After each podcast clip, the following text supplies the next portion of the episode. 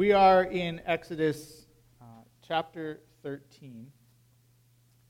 I, I, was thinking of this and calling it uh, Not Out of the Woods. And so God has miraculously performed his signs and wonders, and he has set the people on course. They have plundered Egypt, and they are now walking out of Egypt on their way to liberation and freedom and deliverance and God decides, I'm not going to take them the short way, I'm going to take them the detoured way. And we get these uh, commands and rules about how are we going to, to uh, celebrate the Passover and, and how are we going to tell the next generations about that. And so, as the first piece I want to draw your attention to in this passage is Exodus 13, verse 8. And it says, Explain to your child, it's because of what the Lord did for me when I came out of Egypt. Again in 13, verse 14, when in the future your child asks, The Lord brought us with great power out of Egypt, out of the place where we are slaves. What's so interesting is that in this story, as God is telling them in the future, for generations and generations to come, when you tell the story, you tell it this way This is what the Lord did for me when I came out of Egypt. Well, you didn't come out of Egypt. You've been living in the promised land for 25 years, right? No, when every year when Passover comes around, this is what the Lord did for me when I came out of Egypt. This is when the Lord brought us out of Egypt with great power. We hear in the text this ongoing personal story of God's rescue and the formation of a practice that will include the next generation so that they learn to experience God's saving, liberating, delivering work for themselves in their life for generation to generation. And so the question that uh, comes to my mind is what do we or what do you do to tell your friends and your family and your coworkers and other people that you might be in school with the ways that God has worked in your life? So that you can look back and you say, This is how God brought me out of this into this. This is where I've seen God working in my life. You see, the story of Exodus is a personal story for each generation. It doesn't go back and you say, well, you know, you, uh, six generations ago, my family left from this place and we've been going to church ever since, right? It's like, no. What is this personal story of Exodus? How does that shape you? How does it become your story of deliverance and exodus. And so, over and over again, we hear this.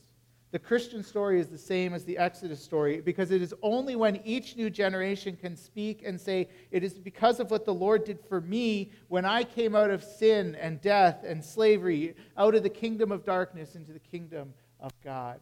And the, the Christian faith doesn't get to be passed from generation to generation to generation, and it just kind of becomes a practice that we do. It has to be renewed with each generation. Each generation has to experience the liberating, saving, delivering work of Jesus in their own life, and they have to be able to speak of how they came from sin and death and slavery into the life of Jesus.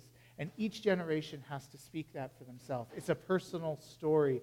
And maybe it's just because we lived in southern Manitoba for a while. Um, some Christians don't catch that. they think that church is just the thing that you do on Sunday. It becomes cultural, it becomes legalistic, it becomes the thing you do. Just as Passover can become the thing we do every month. Once a year, we break, we eat some lamb and we eat some bitter herbs and we tell a story. But it's powerful when it becomes our story. When I tell the story, is this is what God did for me.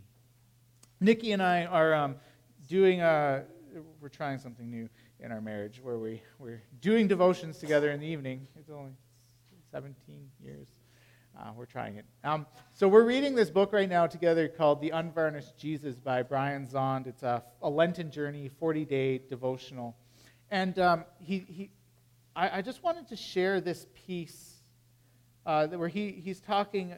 Um, we read this last night, and so it, it just it struck me. He says, as a, as a pastoral, someone who's been in pastoral ministry, every day I pray this prayer God, help me and help, God, help me to help make Christianity possible for my grandchildren and their generation.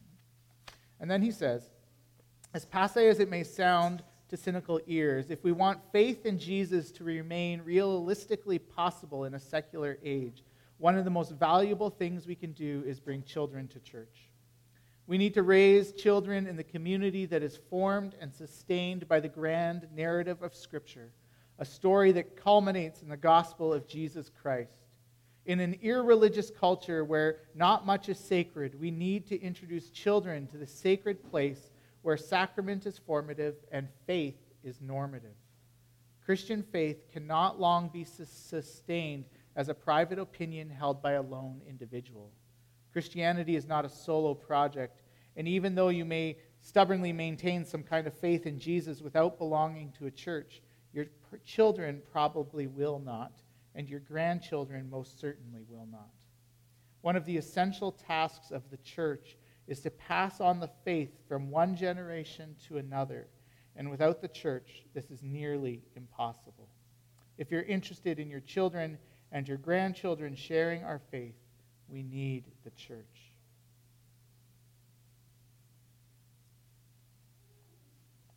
I'm thankful for this church. We don't have kids programs, we don't much for our kids to be involved in, and yet I'm thankful for a church in which faith is normative, in which we practice the sacraments, we read scripture, and we bring them here. I'm thankful for a church that has adults that care about my kids.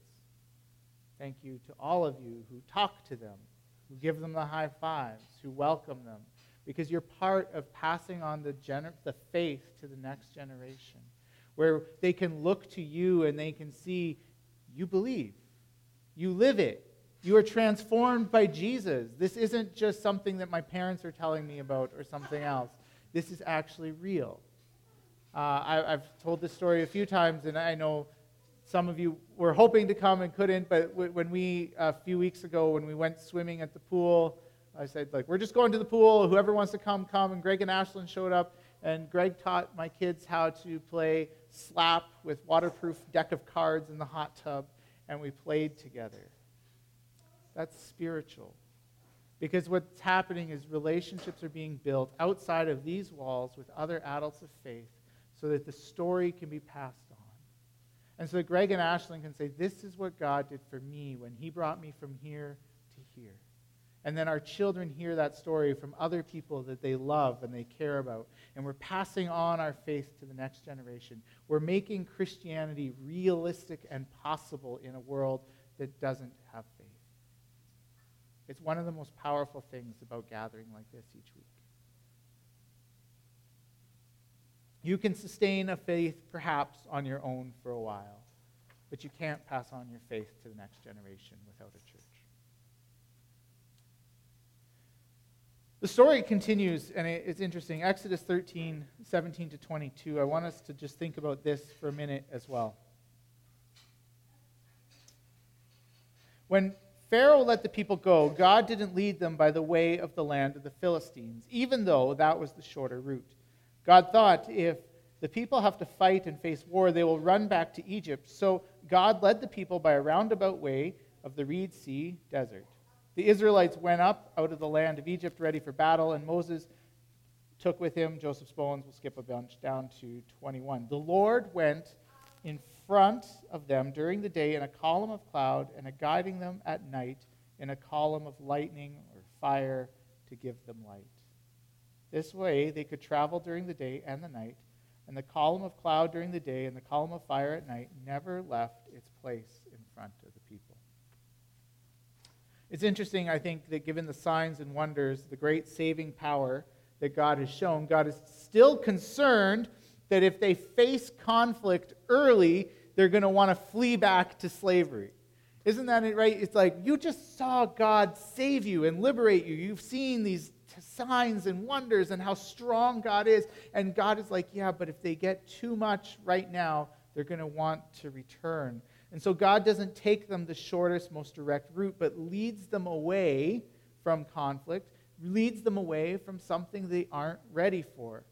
And I wonder what that indirect path might say to us about our own salvation story and the way that God leads. You know how often we just want God to give us a clear leading, a clear direction? Like, just like, get me from here to here, God. This is where I want to be. And yet it feels like sometimes God's leading is so unclear. And instead, God's taking us on, a long, circuitous route, circles. Feels like God's leading me in circles sometimes. Maybe there aren't quick paths to the places that God wants to take us. 21 to 22, this cloud of fire are God's revealed presence, the nearness of God. These are images that are seen in the covenant with Abraham when God promises to, to be in relationship with them and he, he leads them through. Um, there's a, a a pot of smoke and fire that, that walk through these split carcasses as God makes a covenant with Abraham. There's the image of fire in the burning bush with Moses. The, the cloud will continue to play a, a significant role in the story of the people's exodus as we keep reading. So there's, there's this nearness that we read of God's presence, a, a visible, tangible presence of God leading the people. And I sometimes think, wouldn't that be nice? Wouldn't it be nice if God would just appear to me like a, a little fire to to lead me exactly where I need to go. If God would speak to me in a word that was so clear and so precise that I knew exactly what I was supposed to do next, that tomorrow when I woke up, God would be like, just follow my little fire and I'll lead you to everything that I want you to do this day. What would it be like to have that visible presence leading you and guiding you? Well, here's what it doesn't do it didn't take away the fears of the Israelites. They were still afraid. That visible, near presence of God didn't take away their complaining. They still complained and worried and complained. It didn't take away their need to trust God. And they continue to struggle with their trust of God's presence. So even with the visible, near presence of God, they still fear, they still complain, and they still doubt. Isn't that interesting? It did take them where it needed to go. It did reveal God's faithful presence with them, but it doesn't make everything better.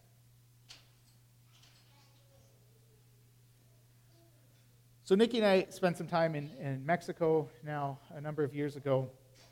And at that time, it felt so right. We, we couldn't believe the things that God was doing to, to align things, to provide the financial resources to go, to provide for our, our house. It, it just seemed like there was so much happening that it felt like God was leading us there. And it, it seemed like it was going to be this amazing, like, God taking us to Mexico. And we went, God, yeah, we're open hands. Like, we're, we're in this. Whatever you want to do in our life, we're, we're ready. And let's go. And we look back now, and I'm like, man, I can not believe we went down with our kids that age. Like, how old was Levi? How old were our kids when we. What? Yeah, seven and under. And we took four kids to Mexico. Almost lost a couple in the pool, so we only came back. You know, really, the fact that we came back with all four is a miracle in itself. Um, Mexico was really hard. It was really stressful. It took a large physical toll, particularly on, on Nikki's body. Uh, when we came back, it, I think it was a year and a half or two years before we actually started realizing we had capacity to do more than survive. We lived in survival mode in Mexico for a year. And it was one of those things I remember a couple years later being like, hey, we could put our kids in kids club. Oh, yeah. we look back and we, we mourn and are so sad about the loss of our acreage, our friends, the people that were close to us and watch us. That's been one of the hardest things about living in the city. We're thankful for new friends and new places, a good home, but we mourn still, three and a half years later, the home that we had. we look back and we thought, man, I, I, I guess what I'm saying is I, I get the Israelite thing now, where it's like, you know, maybe Egypt wasn't so bad. Sure, there were things back in, in our previous church and, and things that were hard and difficult, but oh, there was some good stuff too. it feels sometimes like we're experiencing God's leading, and then we get to the other side, and at least in my experience, it just feels like, well, why did we do that? I don't understand. It was a good experience, I guess. We have some good memories. We have some Mexican friends. We know a little Spanish. I have an addiction to Takis and tacos we're thankful for that experience, and yet at the same time, it's like, I thought, God, you were leading us to something big. And now we're left sad. Now we're left stressed.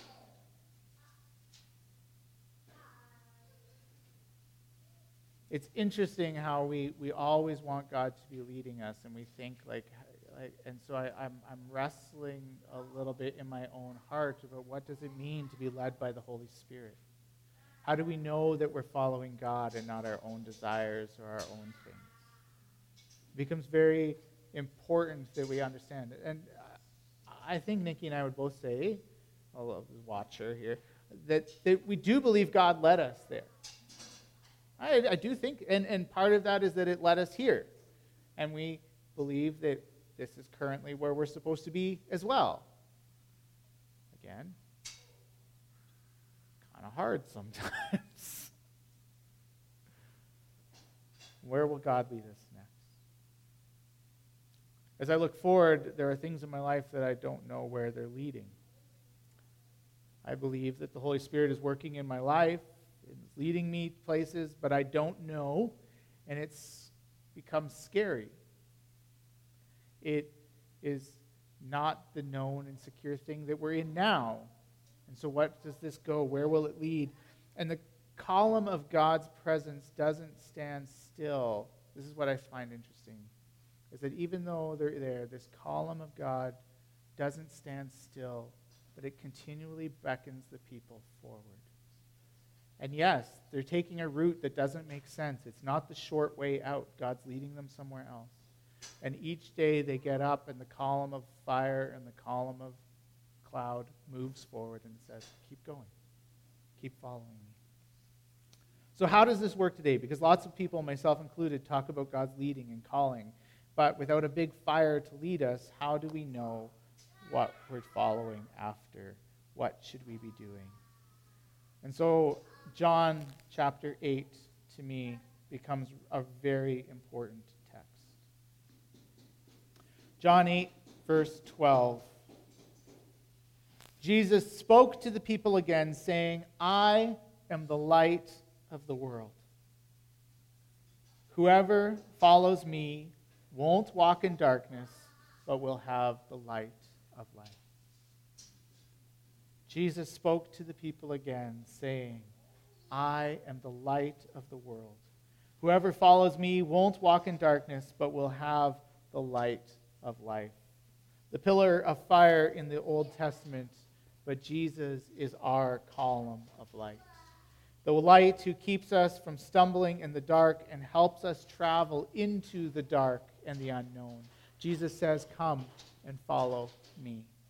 I am your light in a dark world. Five times in the Gospel of John, he calls himself light. Five times, Jesus reminds us that he is the pillar of light and that we are to follow him. And so, my encouragement to you, if you are feeling like you are lost, I understand. I've been there too, often. Still there sometimes. If you feel like you're walking in the darkness, the invitation to us is not to look for the little fire, pot of fire that's going to lead you around each day and, and show you exactly where to go.